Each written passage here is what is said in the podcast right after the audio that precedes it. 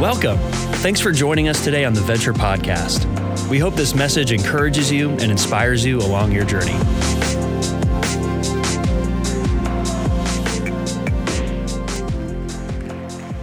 You know, every week we've been seeing these different stories, and uh, these are stories in the key regions, the areas that uh, we support as a church. We support missionaries all over the planet. We have different ones that go out, and some key strategic areas of focus. And, and in all of it, what want, we want you to see is the life change that is happening because of the commitment and the partnership here. And so, as we've been walking through and celebrating, it, it is an exciting thing to see what God's doing around the planet. I think it's a good reminder and wake up call for all of us. It's also a good reminder to remember all of this happens because of the partnership here, because people have stepped forward in it, because of the support of it.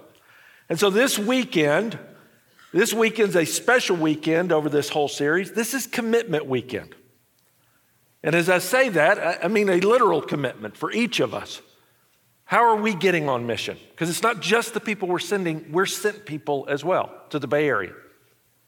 And we also have the opportunity to send and support.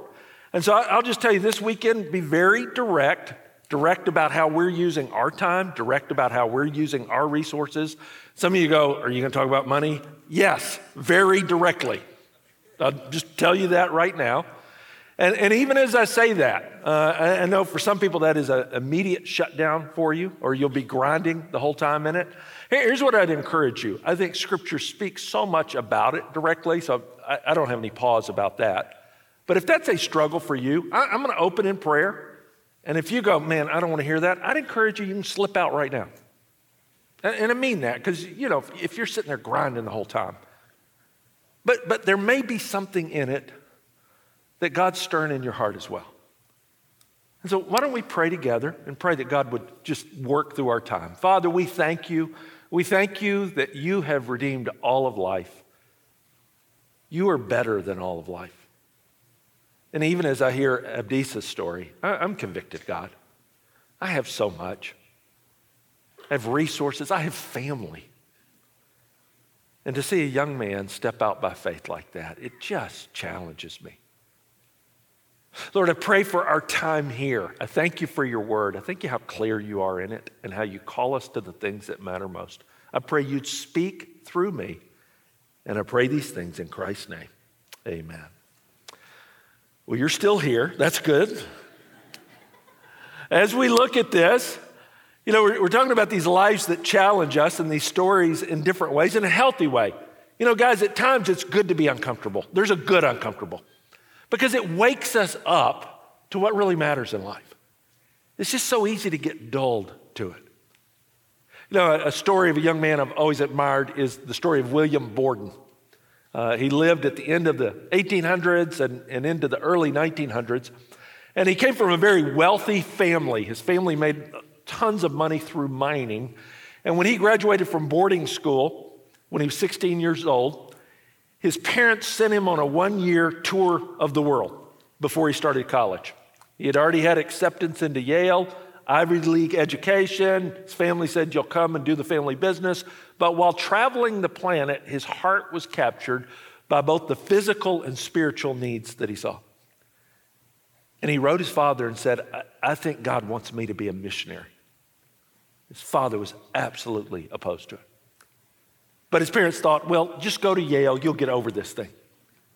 He went to Yale University, and while he was there, it wasn't just what he was going to do out there. He felt called to really lead a prayer movement on the campus. And so he began prayer groups and a prayer movement and a Bible study that had over 1,300 students in groups in prayer by the time he was finished in it. Well, he was there as well, he, he knew there were real material needs in his city. So he began outreach to go help the poor, to go help the hungry, to go help those who didn't have clothing. And many a night they said you'd see William out on the street helping the least of these. Graduated from Yale, went to Princeton Seminary.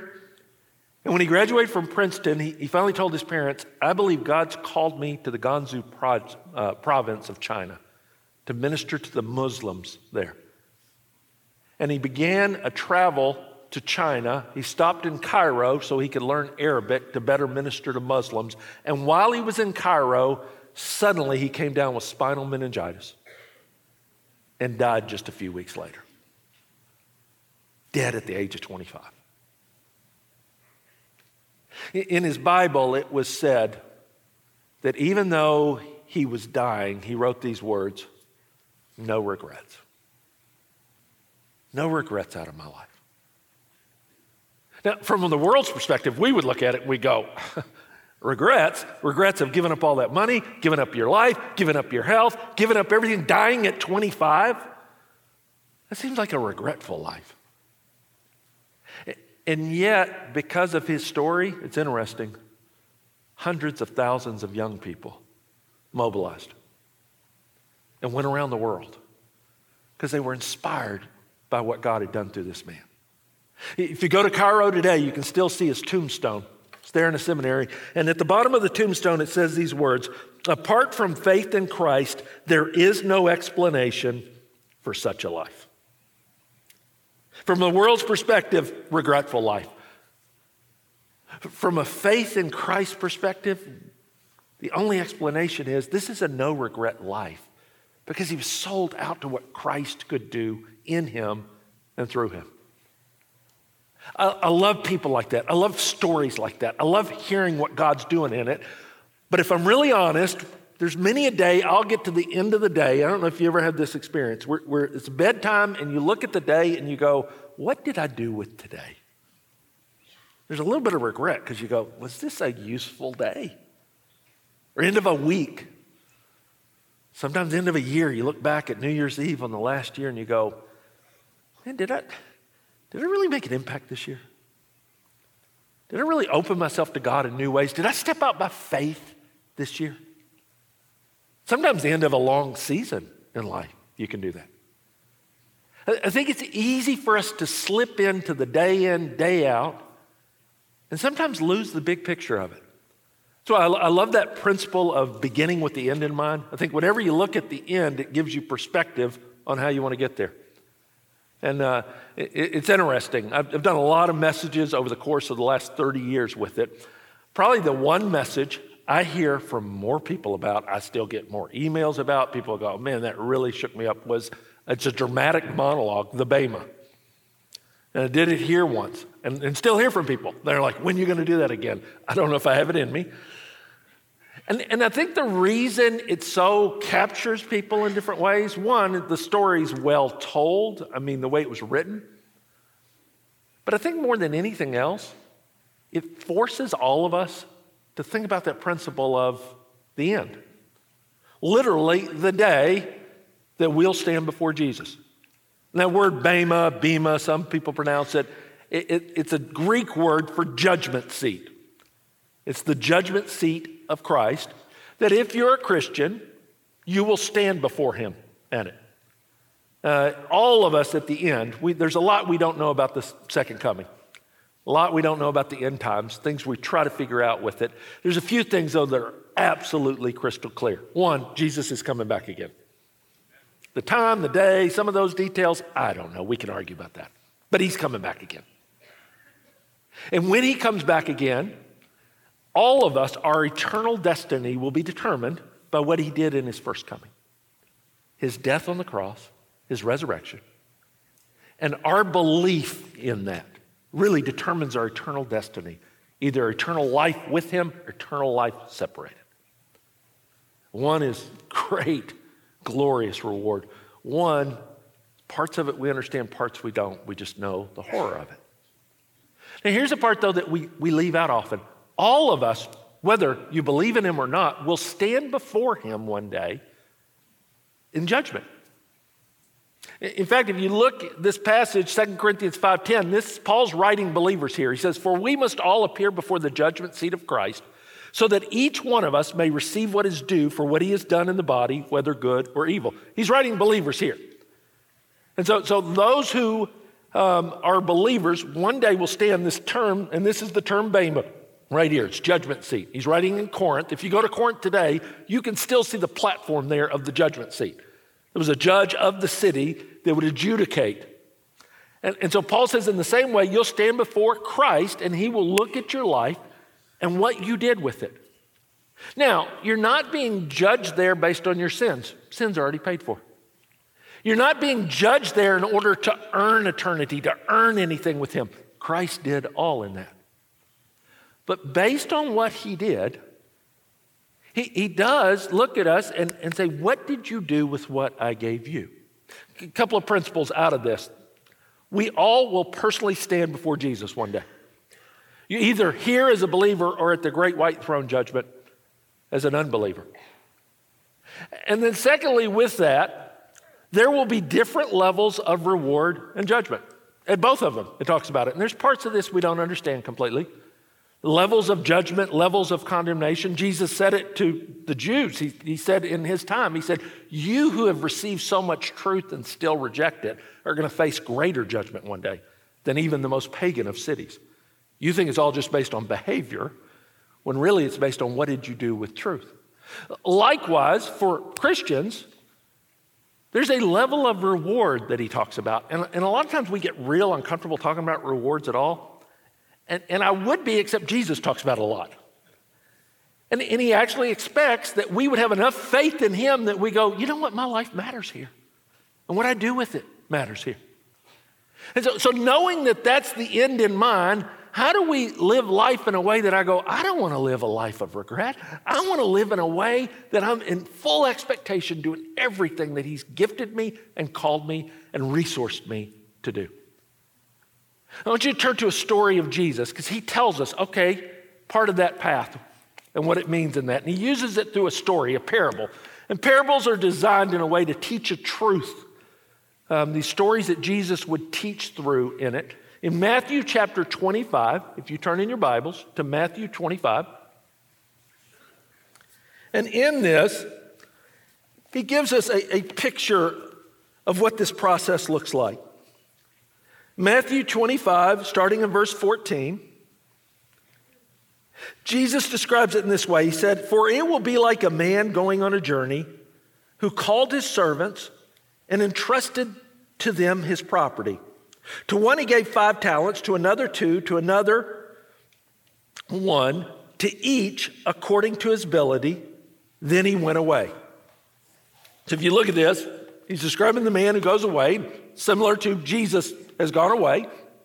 In the interim, he's gifted us. And I want you to notice the first thing about the gifting. He says one got five, one got two, one got one talent. A talent in that culture, it was worth about 20 years worth of salary for a day laborer. So it was a significant amount. So to give the one five is a huge amount. The one two still a big amount. The one one still a large amount. Each of them they've been gifted, but they've been gifted in different levels. And, and I think this is a good principle to grab in this because this is where we sometimes lose perspective in it.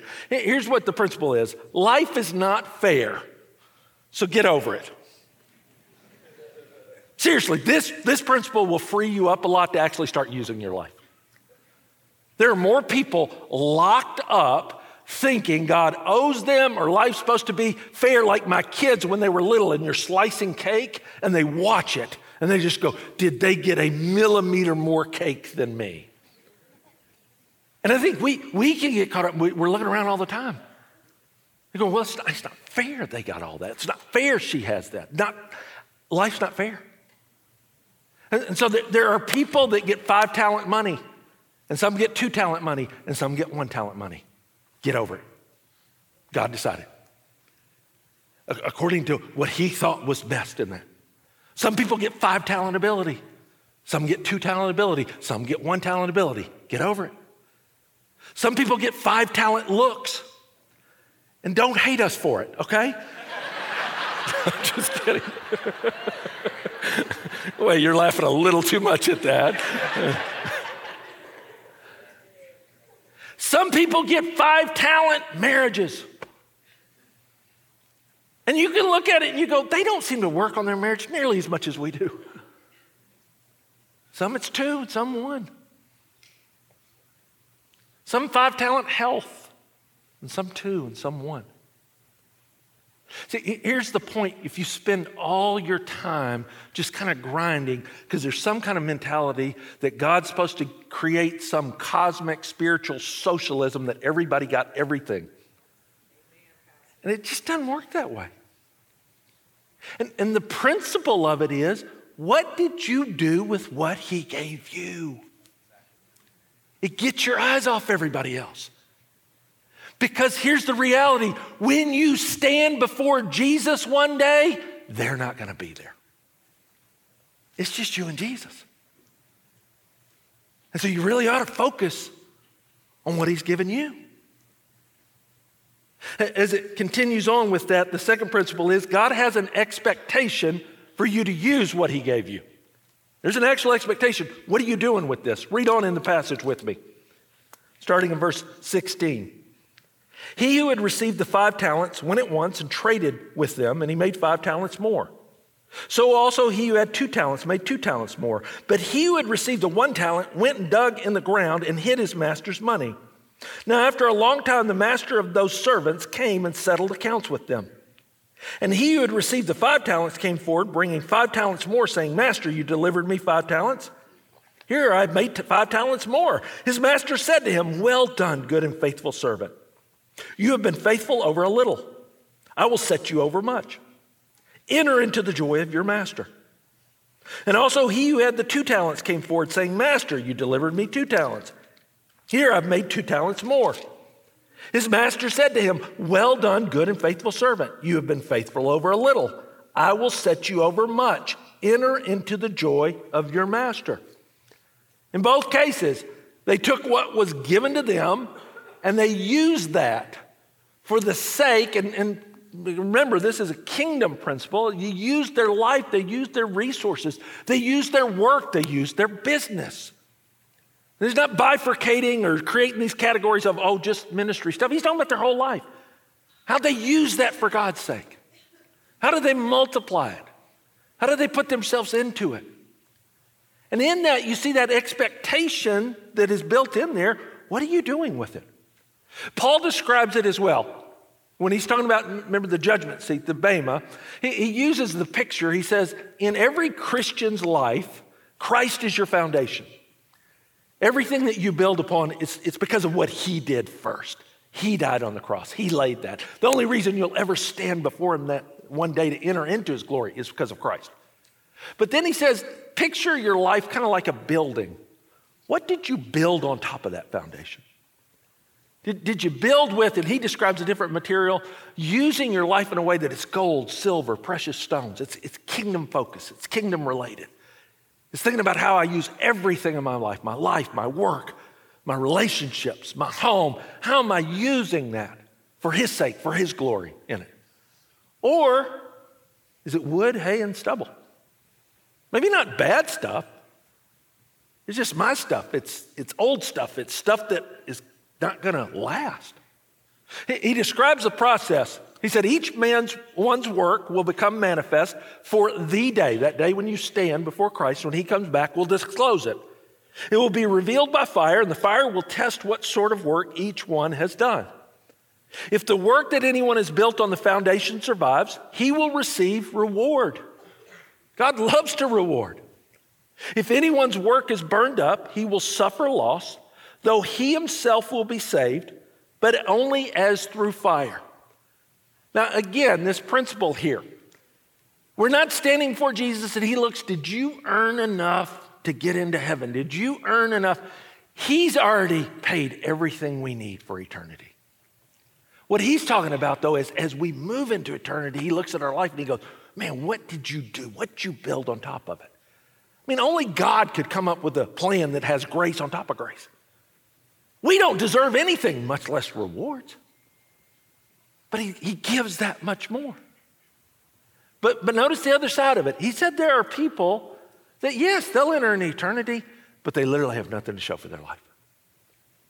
Literally, everything they lived for here, it ended here. It burned up here. And, and, and as I understood this principle and, and really started to really embrace what that means in, in the faith part of that, of really living for that, it really freed me up personally as a pastor in a lot of ways. When I call people to serve, when I call people to give, when I call people to just reorient their whole life, there's a freedom that comes in it because I know I'm now doing them a favor.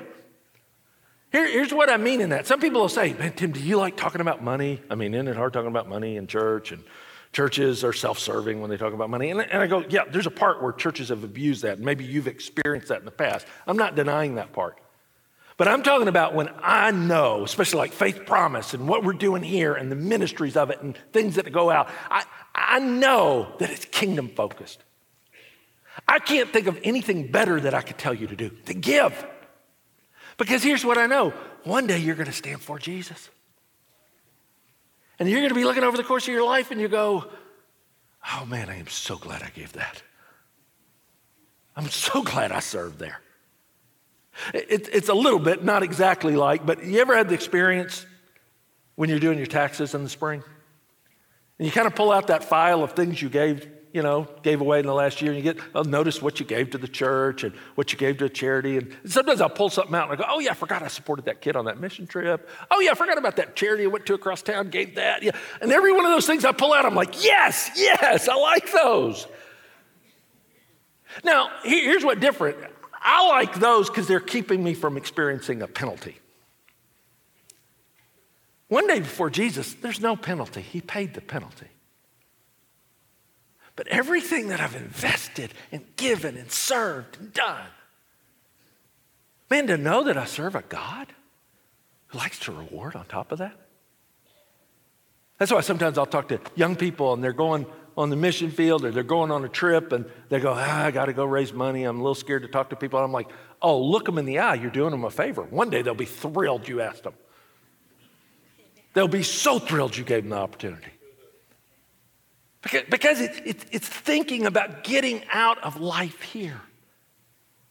And it's so easy, day in, day out, to honestly lose this perspective and start living the weeks and the years and the seasons and a life that you look back on and you go, man, I regret I didn't give do and engage more. I mean, look at this, how easy it is. Look at this, some of the common reasons we live regretful lives. Some of the common reasons we struggle with this more. Read on with me, verse 24 through 30. And he who also had received the one talent came forward, saying, Master, I knew you to be a hard man, reaping where you did not sow, and gathering where you scattered no seed. So I was afraid, and I went and hid your talent in the ground. Here you have what is yours. But his master answered him, Listen how strong this is. You wicked and slothful servant. You knew that I reap where I've not sown and gather what, where I scattered no seed. Then you ought to have invested my money with the bankers. And at my coming, I should have received what was my own with interest. At least put it in the bank and get some interest on it. So take the talent from him, give it to him who has the 10 talents. For everyone who has will be given, more will be given, and he will have an abundance. But from the one who has not, even what he has will be taken away. Cast the worthless servant into the outer darkness. In that place, there will be weeping and gnashing of teeth. Now, now, this is not teaching a salvation based on stewardship, but there is a stewardship here, and part of it, he's talking to an audience that had the truth, and they didn't even steward the truth. They had the Savior with them, and they didn't steward that with it. But, but notice in the answer, several of the things he said, and unfortunately, as I read through that, there's a lot of things that he says I can identify with. Here's what I mean with it. Some of the reasons I think that we don't live this way more. One, we're afraid to risk. We're afraid to risk. I mean, it's the very first thing that came out of his mouth. I was afraid. I was afraid of what would happen. I was afraid I'd make a mistake. I was afraid. I was afraid because I knew your expectations. And, and we live that life of fear. And if we're honest, probably one of the areas we get most afraid about is money. It's where we feel the most amount of anxiety, where we struggle with it. You know, Matthew 6, Jesus talks about this. We, we struggle with just even daily life. He tells us to not be anxious over it, to trust God with it, to seek his kingdom first in it. Sometimes, though, I think we leave out the context that he gives us right before he tells us not to be anxious. He tells us the root problem. Uh, look at it, Matthew 6. No one can serve two masters, for either will hate the one and love the other, or he'll be devoted to the one and despise the other. You cannot serve God and money. Therefore, I tell you, do not be anxious about your life. So then he teaches on anxiety and the worry that we have over that. But it's based on that, therefore, it's based on this principle at first. Who's really God of your life? Who's really the source of your security? Who do you really look to and trust? Is it God or is it our money? And as much as I think at a head level, it's so easy for me to say, yes, God's God of my life, at heart level, emotional level, you can feel that fear. And I know some of you go, well, Tim, I'm not afraid about money. I worry a little bit, but I'm not afraid. Guys, worry is just bite sized fear. That's all it is. It's kind of like, you know, this last week we had Halloween. What do you, what do you get? You go buy those bags of fun size candy bars. They're very deceptive, aren't they? You go and you eat a fun size candy bar, it's just a little fun size. I'll just eat that. And then I'll eat another. And then, you know, you look up and yeah, 14 pounds of candy later, I fun sized myself to gluttony. I, the, the, same happens. We, we, we convince ourselves, no, God, you know, money's not my source of security. I just worry about it some. And I worry a little more. And I worry a little more. If you add it all up, it's a pretty big chunk of fear. That at a core level forces us to go, all right, where is my security? Do I really trust God in this? Trust enough to step out by faith. Trust enough to risk by faith. Trust enough to do this venture by faith. Trust enough to go on this trip by faith. Trust enough to give, give by faith. Man, it really is a rubber meets the road place. A few years ago, I was in Rwanda. And I had taken my, my daughter had just graduated from high school. She had wanted to go. I'd been to Rwanda for several years, working with a ministry that would help poorest of the poor in Kigali, capital city and helping slum kids be able to, to come and be a part of this after school program and support them to be able to go to school. And as we went through the slums and everything, we met one little girl who was in the program, and her brother, who wasn't, he, he kind of hung back. And I noticed Kate talking to him. A little later, I saw her talking to the head of the program. I said, Kate, what are you doing? She said, Oh, I'm trying to get Javante in the program. He hadn't been able to go to school for two years. He's out of school and needs to catch up. And I said, I don't think they're taking any more sponsorship. She said, I, I said I'd sponsor him. I said, and how are you going to do that? She said, I'll pay with my money. At that point, it was about 40 something dollars a month. It's gone up now over the years, it's 80 something a month with it. But I said, Kate, you'll pay with your money.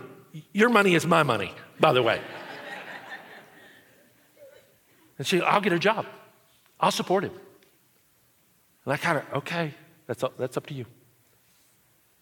And she got him in the program. She got her job. And even now, she's in college. It's interesting. We have our bank accounts linked so I can track everything. And every so often, I get this reminder from the bank one of your accounts has really dropped, uh, like desperately low. It's always Kate's. And I'll get frustrated, you know, do that dad frustrated thing, and I'll pull it up, and what is she spending her money on? And then I see her support came out. It's convicting. Here's what convicts me on it I find my security in money more than she does. That's the reality. There's a place to step back and go, Am I allowing that to live and make decisions in ways that I'd regret?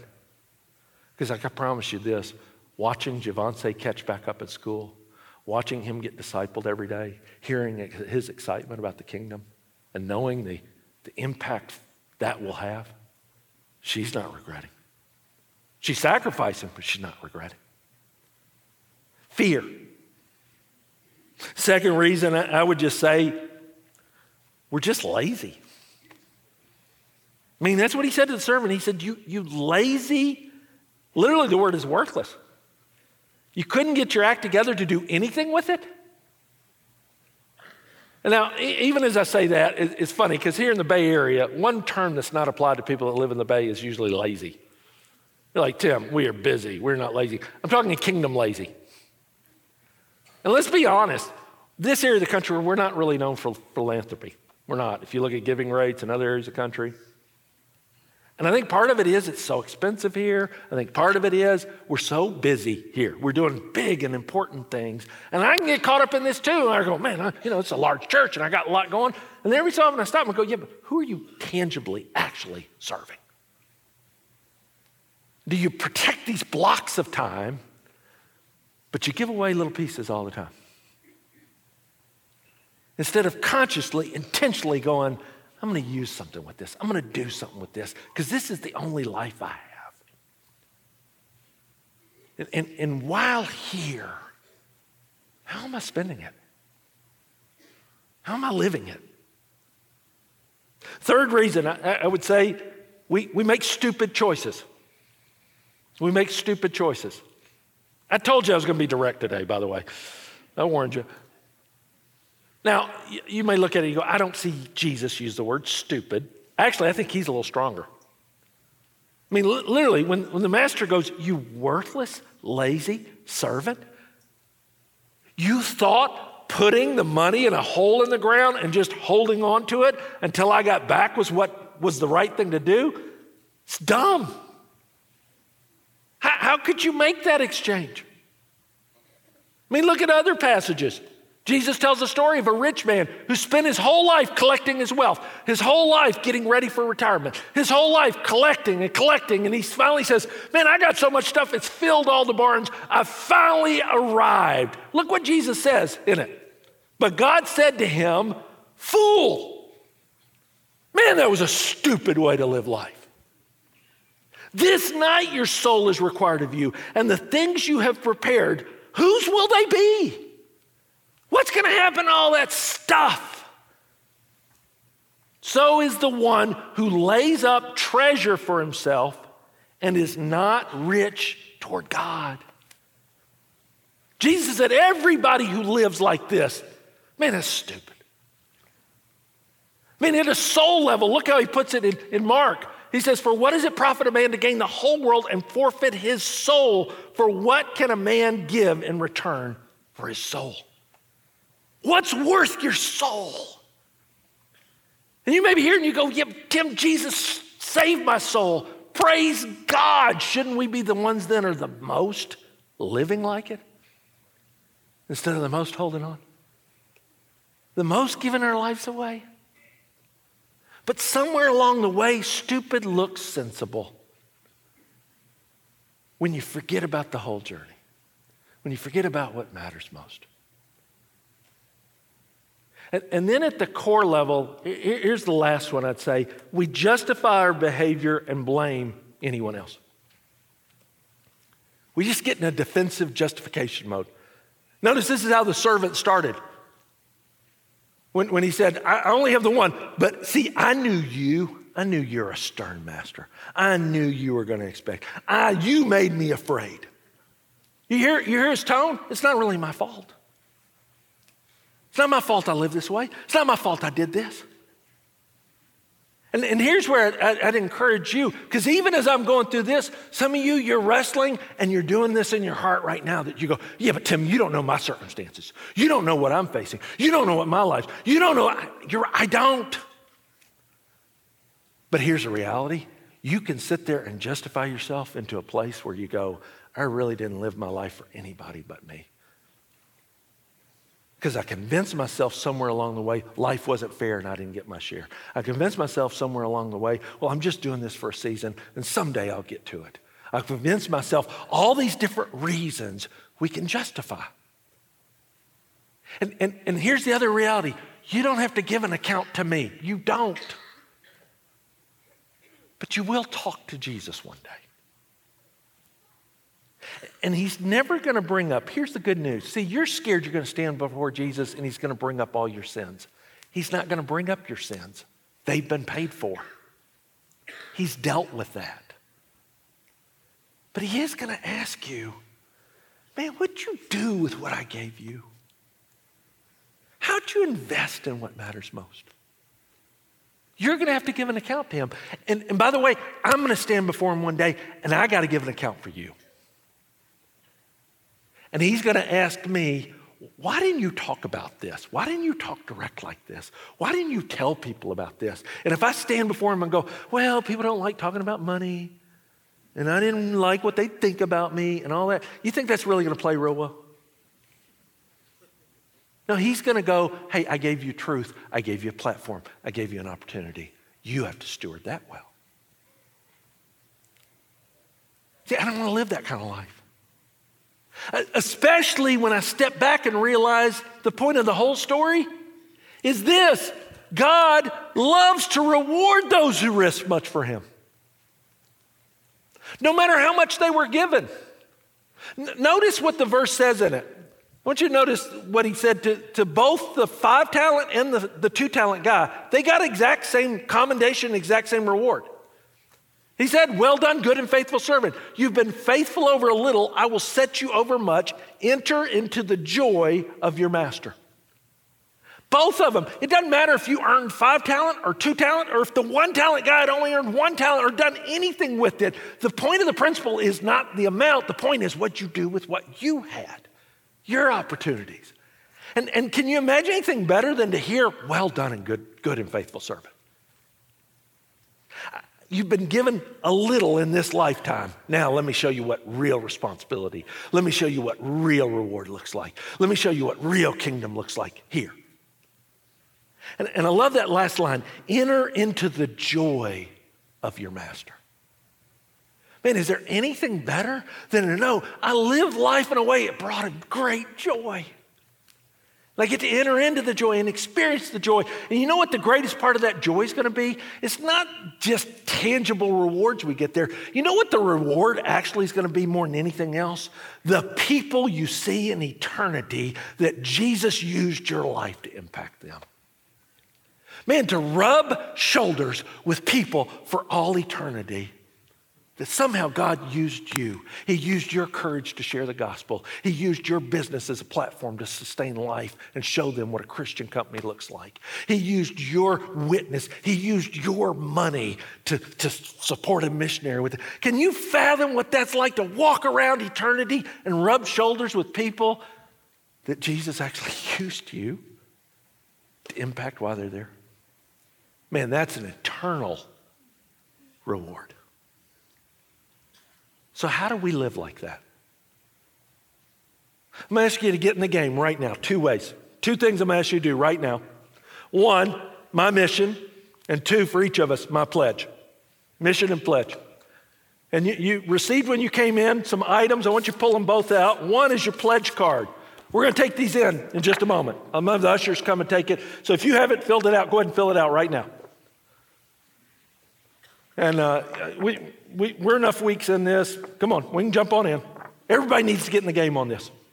And here's what you do you fill out that bottom part and then decide, okay, what is it by faith God's called me to give that's going to go to this next year?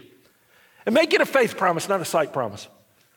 Sight promise is an amount that you go, yeah, I could see that. Faith promise goes, okay, God, I want to do something that you're going to have to show up.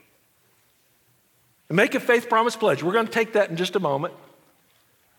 And the other thing that you have is not just your resources, I want you to get in the game with your mission. And so you should have a little sticker here. You see the sticker? Don't fill it out right now. It doesn't work really great with just a fountain pen. It's really designed for a Sharpie. If you get a Sharpie, and, and I've tried it, I've stuck it on everything, by the way. I put it on glass, I put it on my desk. It's, it's designed to peel off, so you don't have to worry about that. But, but here's what I want you to do I want you to as you've been thinking about what is your mission that God's called you to right now. And over the course of this week, you write on that sticker and then you put it somewhere. Put it on your, I'm gonna put it on my mirror. So when I'm getting ready in the morning, I see it right there. Okay, yeah, that, that's what God's called me to. Maybe your mission is people. So you write on it. You know, I've got a friend John at work. And then I've got a friend Paul in my neighborhood. Oh, and then George down the street. We've been getting to know. I don't have room for Ringo, but you, you get that. Now, don't just put the name. So, with John, man, John is totally uninterested in Christianity. Thinks Christians are off their rockers. I got to befriend this guy. I got to love this guy. So, man, one time a month, we're going to go to a game. get a cup of coffee, grab a beer, do something that I know John would do, and we're going to connect with him and show him just relationally that maybe he could turn from uninterested to interested. And, and then Paul, man, he's starting to show interest. So I'm going to step out by faith and I'm going to ask him if he would want to read through the book of John, one chapter a week, and we'll get a lunch together and just talk about that chapter. And, and then George, our families, we're going to start having them over for dinner. And man, you know what our, our ultimate goal is? We want to invite their family to the Christmas Eve services because we know they'll hear the gospel. And so we're going to really build that relationship. See, here, here's it's getting missional, it's getting intentional, it's thinking about my time and going, okay, how am I investing my life? Maybe for you, as you've been hearing this, your mission is a, one of these regions. India has captured your heart over the course of the last few weeks. You can't stop thinking about India. And so you put on there short term trip and get the dates on it. Start praying about it. Or, or maybe I'm going to host an international student from India. You put that on there. You, you, in each of these things, I'll pray for one of our missionaries, and you put their name here. But it, it's a daily way of what is my mission? How am I going to get in the game? Maybe for you, it's a cause that's just captured your heart right now. Maybe you look at the homelessness in San Jose and it breaks your heart. And that's all you write is homelessness. All right, God, I need you to, to trigger in me a response. And, and every day you pray about it, you think about it, so that we're living with the end in mind. And we actually get in the game. And we live no regrets lives. Now, here's what I'm going to ask you this week. When I, when I see you next week, I'm going to ask you, did you stick it? And here's what that means you actually wrote it out and you stuck it. Did you stick it? I'm going to ask you that. So be prepared. I'm going to ask you to stick it, and then right now, I'm going to ask you to turn in your faith promise pledge. And everybody needs to. You need to get in the game. Even if you're sitting there, you're going, I can't do any, do something. You'd be amazed how it'll change your heart. You, would be amazed how it starts responding and your heart grows for God's world with it. Because here's how the two of these go hand in hand. There's somebody sitting out here right now that God has given an audacious mission to. There's something that, that they're dreaming in their heart, and their mission, it's big. And God is calling you to give an audacious amount. And your mission, ultimately, your amount funds their mission. And the partnership of that together does something that you may not even know about till eternity. And then in eternity, you see the connection, you get to high five each other, and you go, had no clue. But we all were a part of that. So I'm going to pray, and then I'm going to ask the ushers to come and to uh, collect our faith promise pledges as we continue on with it. Will you pray with me? Father, we thank you. We thank you for the opportunity to serve you. We thank you for the opportunity to give right now. Lord, I thank you that this challenges us. It should. It should. You call us to this. And part of it is to stretch our faith, to stretch what we even think we can do in you. Lord, I, pray that you would multiply what is even committed here. I pray that you would connect it. I pray for people this week to step out by faith and really write out an audacious mission, to write out a specific mission, to write out the names and, and people and families around them that you love and they love, and that they by faith would commit that to you. Lord, we don't want to just celebrate what's happening around the world, we want to be a part of it. We want to support it. We want to live it. We want to stand before you one day and hear those words Well done, good and faithful servant. And we pray this in Christ's name. Amen. We hope today's message encouraged you in your journey of faith. To keep up with the latest messages and what's happening, make sure to subscribe to this podcast and visit venture.cc.